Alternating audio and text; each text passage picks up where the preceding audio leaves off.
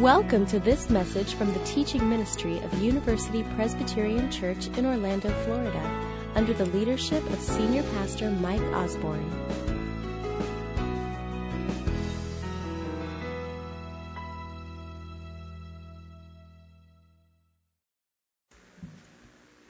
Good morning. My name is Kim Saint Angelo, and I'll be reading the scripture for today. Um, we're going to be looking at Matthew chapter nineteen. You'll find that on page nine seventy-five. There's Bibles underneath the chairs. Feel free to follow along and uh, join me in uh, listening to God's instruction.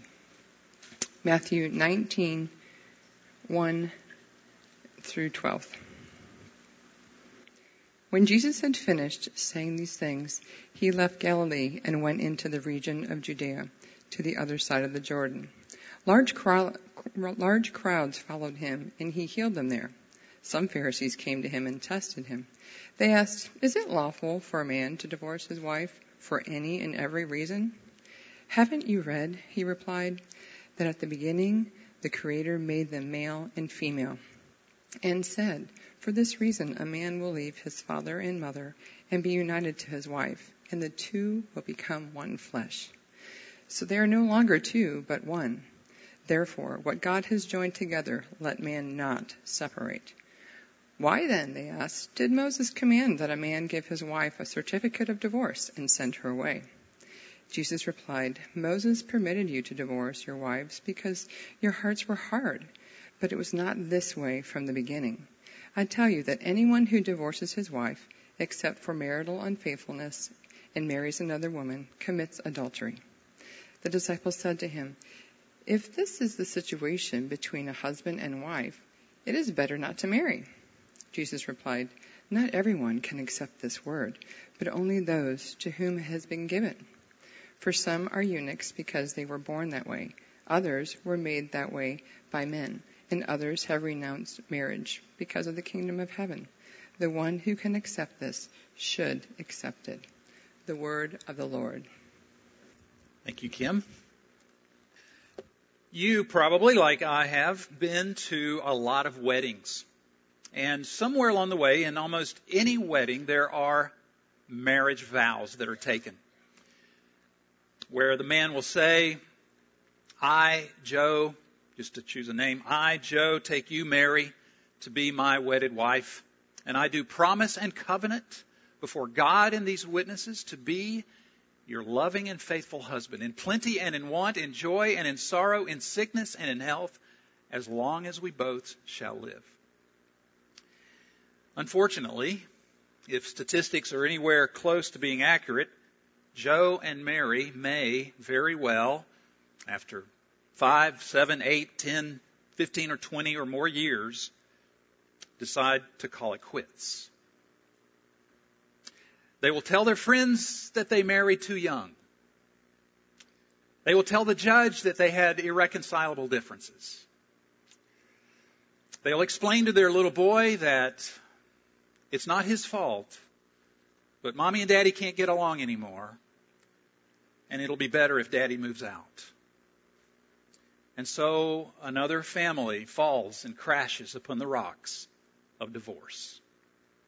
forty-five to fifty percent of all marriages end in divorce. But as many of you know firsthand, divorce doesn't really end anything. In fact, it usually only creates more problems: financial, emotional, spiritual, social, even physical. Some of you think it could never happen to you. Some of you who are single think, "Oh, I'll never, ever even consider divorce." Those of you who are married and have been married a long time may think that you're beyond such a problem, but I want you to know this morning that not one marriage in this room is divorce-proof. If you're married, but for God's grace, you'd be divorced today. If you've been divorced, I'm going to ask you this morning, don't run away from this topic. Don't let guilt or shame overwhelm you. It's important that we talk about this subject. We have a lot of youth in our church, a lot of kids, a lot of singles, a lot of married couples. It's important that this be a topic that we freely and without fear discuss. And even if your sin contributed to your divorce, those of you who have experienced it. Let me remind you of what we sang earlier today. Jesus has hushed the law's loud thunder. He has quenched Mount Sinai's flame. He washed us with his blood, and he presents our souls to God. So grace is greater, friends. Grace is greater than your divorce. What I want to do this morning is bring in three things. We're in a series that we've been doing this summer called uh, Honest Answers for Honest Questions. And the question was submitted to me a couple of months back. What does the Bible have to say about divorce? So we're going to tackle that one. And I want to do three things. First, I want to talk about God's design for marriage. We've got to start there if we're going to understand divorce. So first of all, God's design for marriage. Secondly, God's concession of divorce. And thirdly, I want to bring some words of application to the whole subject. So let's dive in. First of all, God's design for marriage. This passage that you heard Kim read is one of the foundational places in the whole Bible where Jesus, where God, where the Lord's teaching on marriage and divorce and remarriage is presented to us. It's very, very important. The setting is in verse three. Look at your Bibles at verse three. It says there in verse three that some Pharisees came to, and the word is test Jesus. In other words, they were trying to trap Jesus. They were trying to back him into a corner. They were trying to get him to contradict the Mosaic law and make him look like a fool in front of this big crowd that had gathered. So they asked Jesus this question. Jesus, is it lawful for a man to divorce his wife for any and every reason? Now you see, there were two schools of thought on that question back in Jesus' day. There was a conservative school of thought and a liberal school of thought. Just like today, you see conservatives and liberals lining up at these town meetings to ask Romney and Obama questions, hoping that they can ask him something that'll make him look like a fool and, you know, swing the vote the other way. Just that same way, these Pharisees were lining up before Jesus because they knew that there were a right and a left on this matter of divorce. The question revolved around an Old Testament passage. And I'm putting this passage up here. It's from Deuteronomy chapter twenty-four. The question the Pharisees asked is reflecting back on this passage. Let me read it for you. It says, if a man marries a woman who becomes displeasing to him, because he finds something indecent about her, and he writes her a certificate of divorce, gives it to her, and sends her from his house. And if after she leaves his house, she becomes the wife of another man, and her second husband dislikes her, and writes her a certificate of divorce, gives it to her, and sends her from the house. Or if he dies, see how complicated this is, then her first husband who divorced her is not allowed to marry her again after she has been defiled. That would be detestable in the eyes of the Lord. Now, the key phrase in that passage concerning this discussion is the phrase something indecent. You see that in the third or fourth line there? Literally, it means in the Hebrew language, a thing of nakedness, or a thing of uncleanness. And it's very hard for us today to ascertain exactly what Moses meant by thing of nakedness. The only other place it's used is also in the book of Deuteronomy, and it refers to, well, uh, poop in the camp. Yes. So it's a thing of nakedness, a thing of uncleanness. And the conservatives who followed a, a rabbi named Shammai said that something indecent had to be some sexual sin, uh, a marital infidelity, or adultery, or something like that. Whereas the liberals, who followed a rabbi named Hillel, said that something indecent could be just about anything that the husband didn't like. If the wife burned the bacon that morning, he could write her a certificate of divorce and get rid of her.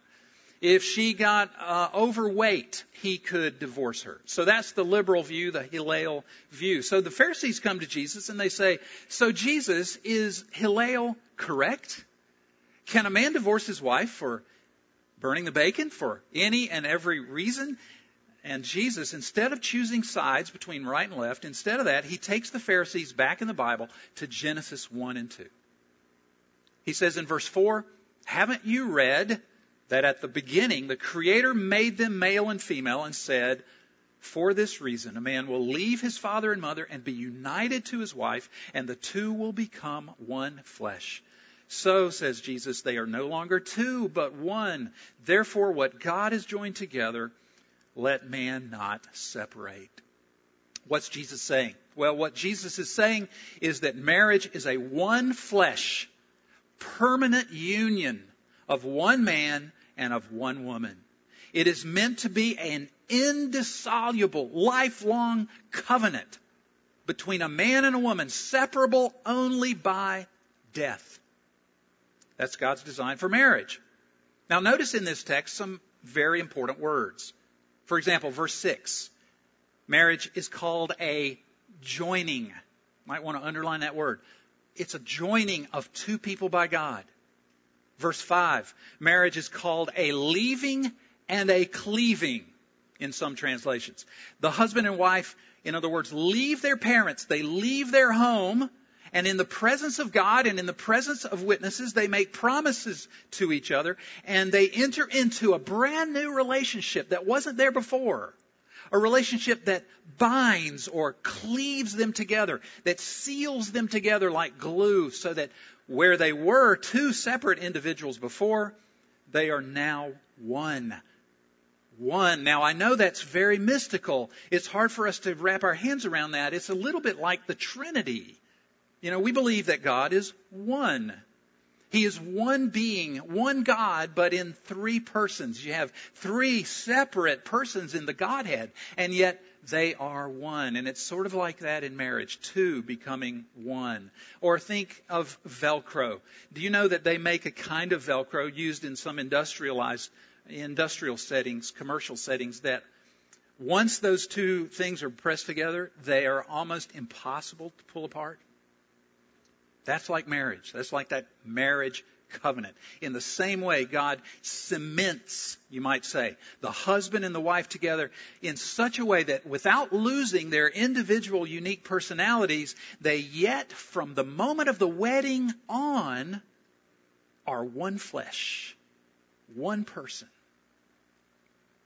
Romans seven verse two says, says that a married woman is bound to her husband. That's the same idea. A binding, a cleaving, a one flesh unity. That means they are intimate in every, every, every way. They share everything. They talk about everything. They have no secrets. They make decisions together. They suffer together. They succeed together. They fail together. They are naked and unashamed together. Not just physically, but emotionally and psychologically and spiritually. They are, in other words, each other's closest companion. They are each other's best friend. Do you know that that is why God instituted marriage in the first place? To meet our intense human need for companionship. That doesn't mean that every single person is called into marriage, but most people find their best companion in the context of marriage. So, divorce, therefore, is contrary to God's ideal. It separates people who are supposed to stay together for life. Divorce, you might say, is an amputation. An amputation of one person from another. A severing of one person from another. It's a painful ripping apart of a fabric that God has designed to stay together. Some of you know that about a year and a half ago I had an A C D F, an anterior cervical discectomy and fusion. I had a herniated disc between C six and C seven uh, back here in my neck. And they go through the throat. Sorry to gross you out. They go through the throat, remove the herniated disc, insert a piece of cadaver bone in there that begins to fuse those vertebrae together. And then I've got a metal plate in here that holds the two vertebrae together. Can you imagine somebody taking that metal plate and ripping it out of my throat? Ugh. Unthinkable. What a painful, awful, awful thing that would be. That is like divorce, though. A ripping apart of that which God has fused together. Now, you might think, because of Jesus' strong language on that whole subject, that that's the end of the discussion. Once you're married, there's no way out. Divorce is out of the question, right? Wrong. Wrong. Because Jesus in this passage, Matthew nineteen, goes on to say that there are times when divorce is permitted. Now, what I want to do in the next few minutes is show you that Jesus does not command divorce, but neither does he condemn it. He does not commend divorce, but rather he is conceding it. And there's a big difference there. Look at verses seven, eight, and nine. He says in verse seven, these are the Pharisees speaking, "Why then did Moses command that a man should give his wife a certificate of divorce and send her away?" Jesus replied, "Moses permitted you." It's the key difference there. Moses permitted you to divorce your wives because your hearts were hard, but it was not this way from the beginning. I tell you that, verse nine, anyone who divorces his wife except for marital unfaithfulness and marries another woman commits adultery. Now notice that the Pharisees got it wrong. They say that Moses commanded divorce, and he did no such thing.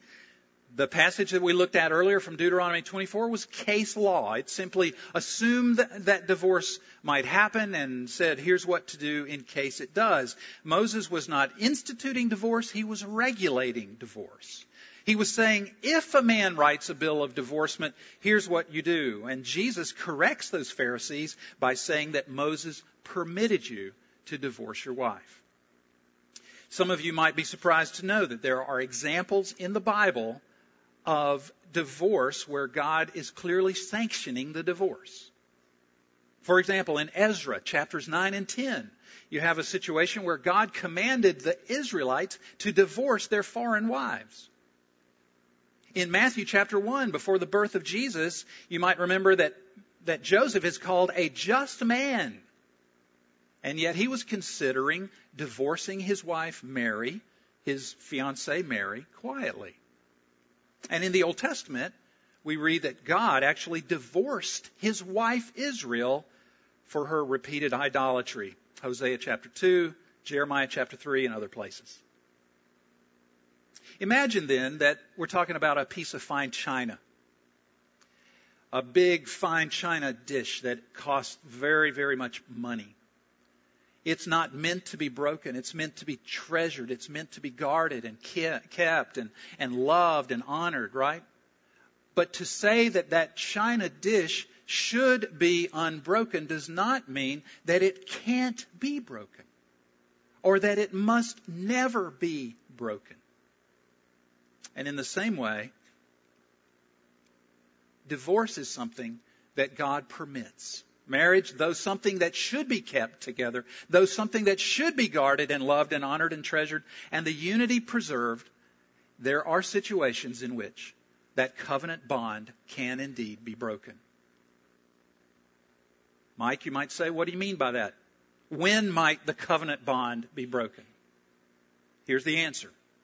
Other than the death of a spouse, and I wouldn't recommend anybody here trying that one. In fact, I'm not recommending you try any of these. But other than the death of a spouse, to, uh, the marriage covenant can be broken in two ways. Let's talk about that. First way, marital unfaithfulness. That's the phrase used there in verse nine, where Jesus says, anyone who divorces his wife except for marital unfaithfulness and marries another woman commits adultery. Now, this verse has been debated for centuries. And what I want to try to do is make it as simple as possible and boil it down to the basic truths. There are two Greek words there in verse nine that you need to understand. That phrase, marital unfaithfulness, is the Greek word porneia. Yes, that's the word from which we get the word pornography. It's the most general word in the Greek vocabulary for sexual sin. It's used for a host of different sexual aberrations in the Bible. Prostitution, adultery, fornication, incest, homosexuality, polygamy, bestiality, any expression, in other words, any expression of sexuality outside the marriage relationship of a, of a man and a woman. It's the Greek word porneia. That word, or its Hebrew equivalent, is also used in the Bible in a figurative sense from time to time. The prophets, for example, the prophets of Israel spoke about Israel's idolatry and unfaithfulness to the Lord using the language of porneia. And that is why the N I V, that from which we are reading right now, chooses to use the words marital unfaithfulness to translate porneia. They're allowing that figurative use to sometimes creep in. The E S V, which some of you use, is a little more literal. It goes with the translation sexual immorality instead of marital unfaithfulness. That's the way they translate the word porneia. So let's just say that porneia is any kind of immoral activity, especially sexual, that breaks the covenantal one flesh union between husband and wife.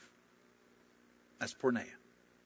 The other Greek, I said that there are two. Their other Greek word that's in verse nine is moikeia. It's at the end of verse nine, and it's more of a narrow word. It means adultery, and that is intimacy between a married person and somebody other than his or her spouse.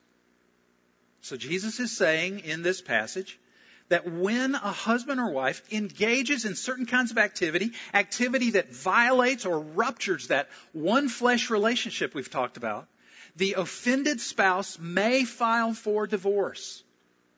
That would not be a sinful divorce, even though sin caused the divorce. Do you see that? The divorce itself would be legitimate, even though sin is what led to the divorce. Now, this husband or this wife doesn't have to get a divorce, mind you. Divorce is not commanded, like I said earlier. It is permitted. And if divorce happens because of the sexual sin of one of these partners, the innocent party may, says Jesus, remarry. Because the marriage has been terminated, you see. That marriage is over. If the exception clause of verse nine has been met, the offended party may remarry. Now, all sorts of questions probably pop up at this point in the discussion. For example, you may be asking, can a person divorce a spouse who has an addiction, such as an addiction to pornography or to gambling or something like that? Or, or what if your spouse gets into an emotional affair with another person? If, in fact, porneia is a general word that applies to all sorts of unfaithful activities, might it apply to things like that? Here's my answer. Maybe. And maybe not. Let's admit, friends, that the human heart is deceitful above all things. We are desperately wicked, and sin is going to pull us in the direction of trying to find a reason that justifies our desire to get a divorce. So we must not do that. We must not expand the list of sins that fit under this figurative or broad use of porneia. But at the same time, our friends in the P C A, a number of years ago, Uh, did a lot of study on this subject and came up with a position paper in which they say this. If a person becomes so obsessed with such activities, the ones we're talking about right now, the addictions, the uh, the habits, the the the, uh, the continual engagement in things that are immoral, if a person becomes so obsessed with those activities that they become a substitute for, for uh, fulfilling the conjugal rights of the spouse, then they could be understood to break the one flesh union. Judgment will have to rest with the session, that's the name we give to our elders, uh, in their application of biblical principles. The guiding principle should be whether the sin does indeed break the one flesh relationship. All right, let's pause right there and say that I said that the marriage covenant can be broken in two ways. One way is porneia, Matthew nineteen nine. It's also in Matthew five thirty-two. The other way is in First Corinthians chapter seven. So in your Bible, if you would turn, let's leave Matthew nineteen and go to First Corinthians seven. Just flip over to the right in your Bible. First Corinthians is a letter written by the Apostle Paul. Look with me at verses one through nine for a moment. In those verses of chapter seven, Paul echoes what Genesis one and two say about the gift of marriage and the intimacy of the one flesh union. And then in verses ten through sixteen, the apostle speaks to two different groups of people. In verses ten and eleven, Paul is addressing husbands and wives who are both Christians. Let me read those two verses. First Corinthians seven ten says, "To the married I give this command, not I, but the Lord." He's saying that here we have a, a direct teaching of Jesus when he was here on the earth. A wife must not separate from her husband. That word separate is just a synonym for divorce.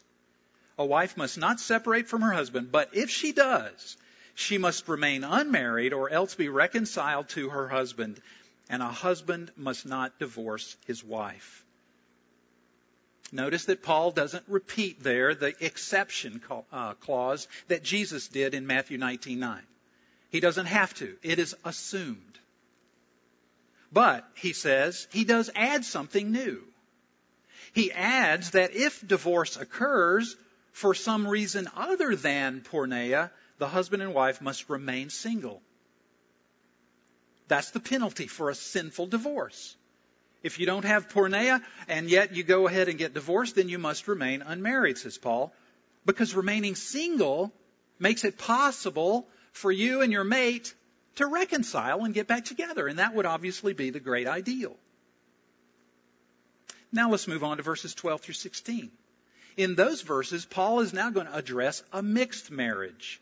In other words, one spouse is a Christian and the other is not a Christian.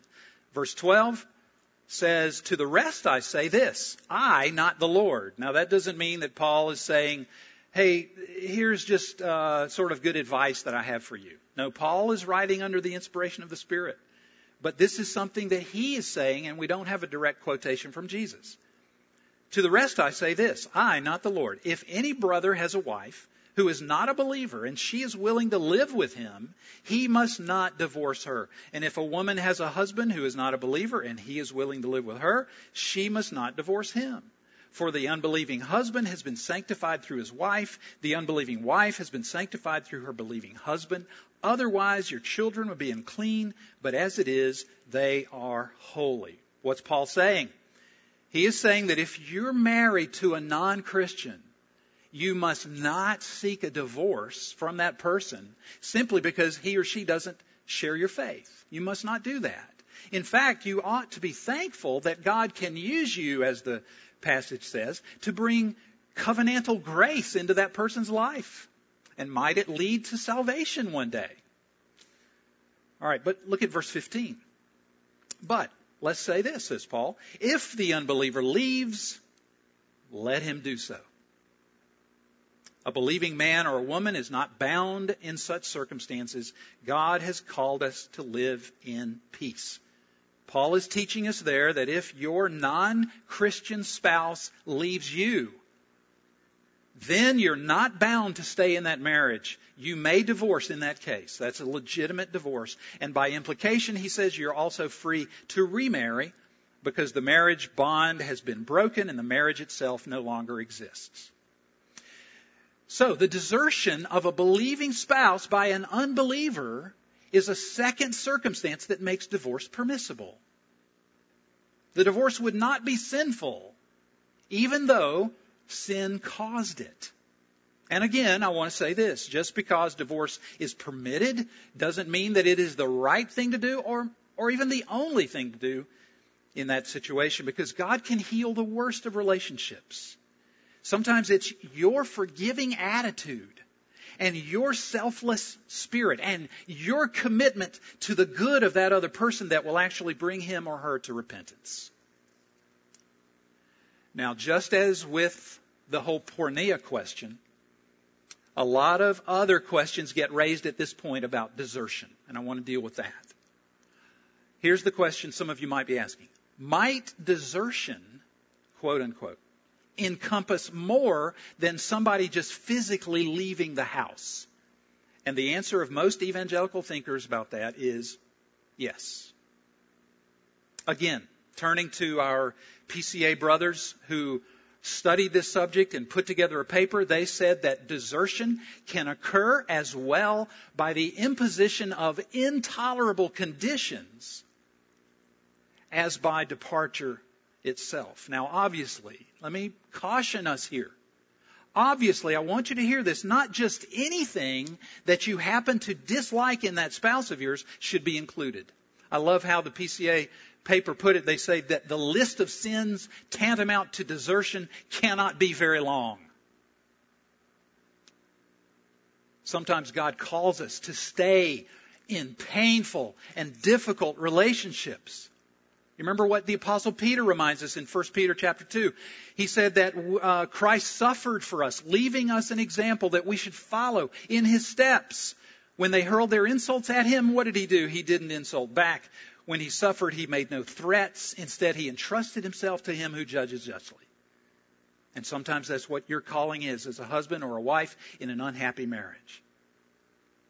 But things like physical abuse, treachery, alcohol or drug abuse, cruelty, criminal activity, absenteeism, or any kind of a habitual behavior or an attitude that endangers the welfare of you or your children are certainly a kind of desertion. And even if that spouse claims to be a Christian and yet engages habitually in these kinds of activities, at some point he or she is acting like a non-Christian and ought to be treated as such. The key here, guys, the key here is for the elders of the church to be involved in these cases. So I'm going to say this to you. If you today, to whom I'm speaking, are involved in a marital situation that is intolerable, tell me.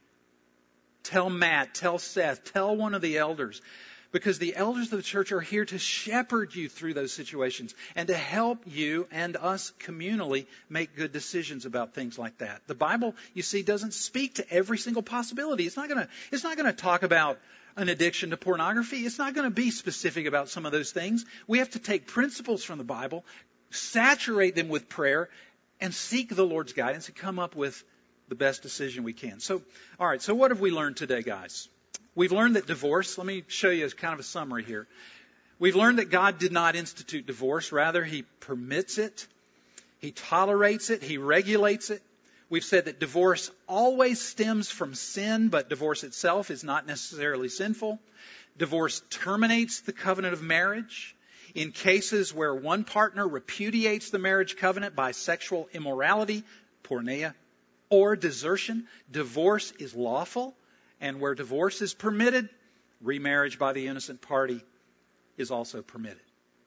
Now, I'm sure that many of you might have further questions about these things, so I want to just say, let's talk. You know, I've got thirty to forty minutes, and it's hard to cover all of these issues in one sermon. But if you've got questions, if you want to explore some of these things, if you yourself are being affected by these questions right now, let's talk. We're a community that cares about this issue. We care about you, and we want to nurture the marriages in our church. So let me say a few words of final application. A couple of things. First, here's some takeaways. You remember earlier this morning I said that there's not one divorce, I mean, uh, one marriage in this room that is divorce-proof? You've got to know that. You've got to humbly walk your marriage path, understanding the vulnerability that you are in to any and all kinds of sins. But if you want to make your marriage as divorce-proof as possible, the first thing I'm going to say is you, you need to make sure that you're a follower of Jesus. You need to make sure that you're a follower of Jesus Christ and that you're committed to and involved in a strong, healthy, Bible-believing church. You've probably heard some of the statistics that say that divorce is just as common in the church as in the world. Well, that needs to be qualified, because better studies have said that when we're talking about people who are committed to Jesus and who take their faith serious and who are involved and committed to a local church, the divorce rate goes way down. There's a reason for that, because the Holy Spirit can enable you through faith in Christ and the gospel and through your involvement with your brothers and sisters to overcome these problems. Second thing I want to say is if you are married, if you one day will be married, take heed to these words. That spouse of yours needs to be, under Christ, your next priority. And if you would make your marriage as divorce-proof as possible, you must be willing to invest in the health of your marriage. Guys, you've got to be getting date nights. If you're married, you husbands and wives, you've got to be getting away with each other. You've got to be spending time with each other. You need boundaries around your, your relationship. And you need to take advantage of every resource, every conference, every book you can get your hands on to learn about being a better husband or a better wife. We've got one coming up in late September. It's called Breakaway. You guys who are married, come to Breakaway. It's a, it's a wonderful time. We're going to be at Cocoa Beach again, September twenty-eighth through thirtieth. The deadline is looming, August fifteenth. You've got to sign up by then if you want the discounted price. I invite you, I encourage you, I urge you, married couples. Come hear Doctor Scott Copeland. He's going to be our speaker. He's wonderful and you'll learn a lot. The third thing I want to say is always, always give God a chance to do a miracle. Always give God a chance to do a miracle. I've seen marriages that appeared hopeless turn around by the grace of God. Divorce, you know, should be your last resort. So before you give up, do everything you can. Identify those things that brought you to the place that you are at in your marriage. Repent deeply of the sins that you yourself has committed. Pray together and ask God to give you a spirit of forgiveness and healing grace. Forgive as the Lord forgave you. Get your friends to pray and fast for you.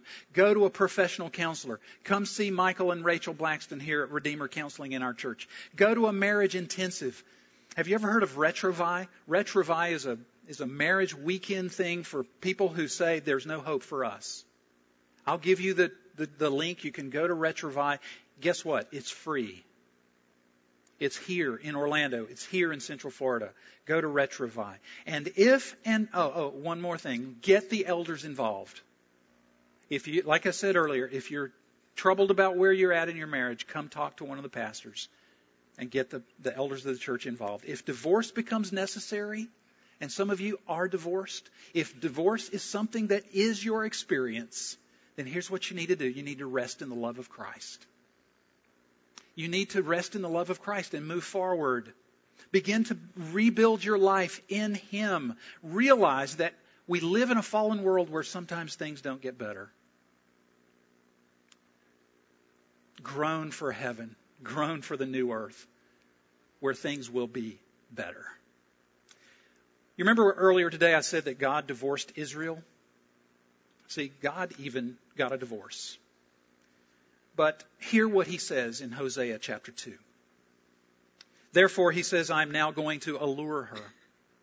I will lead her into the desert and speak tenderly to her. In that day, declares the Lord, you will never, you will no longer call me my husband. You will call me my husband. You will no longer call me my master. I will betroth you to me forever. I will betroth you in righteousness and justice, in love and compassion. I will betroth you in faithfulness, and you will acknowledge the Lord. I will show you my love to the one I called, not my loved one.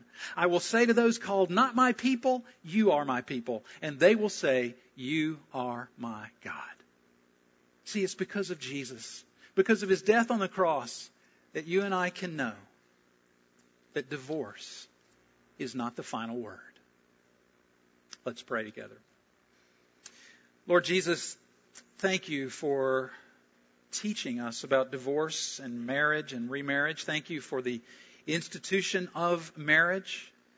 Thank you, Father, that you created marriage for the happiness and the welfare of mankind. Lord, we pray for one another here. We admit that none of us is immune. None of us has a self-righteous leg to stand on here. Lord, all of us are sinners. All of us are vulnerable to fall. And there are people in our church who are divorced and who are still feeling the pain of that. There are children of divorce in our church. People who have grown up without a father or mother or in a broken home. Lord, would you help U P C be a place where marriages are strengthened, where divorced people get restored, and where the children of divorce find a welcome home. Lord Jesus, thank you that you can put the pieces of our puzzles back together. Thank you that you can take a, a wounded marriage and make it healed again. Thank you that you can take divorced people and make them well and help them find in you grace greater than all of our struggles, all of our sins, all of our challenges. Lord, you be our husband today. You be the husband of this bride, the church. We ask this in Jesus' name. Amen. We at University Presbyterian Church thank you for listening to this message. Our mission is to help people know God, grow together, and serve others. To learn more about the church or how to have a vital relationship with God, visit our website at w w w dot u p c dash orlando dot com or call our offices at four oh seven, three eight four, three three zero zero.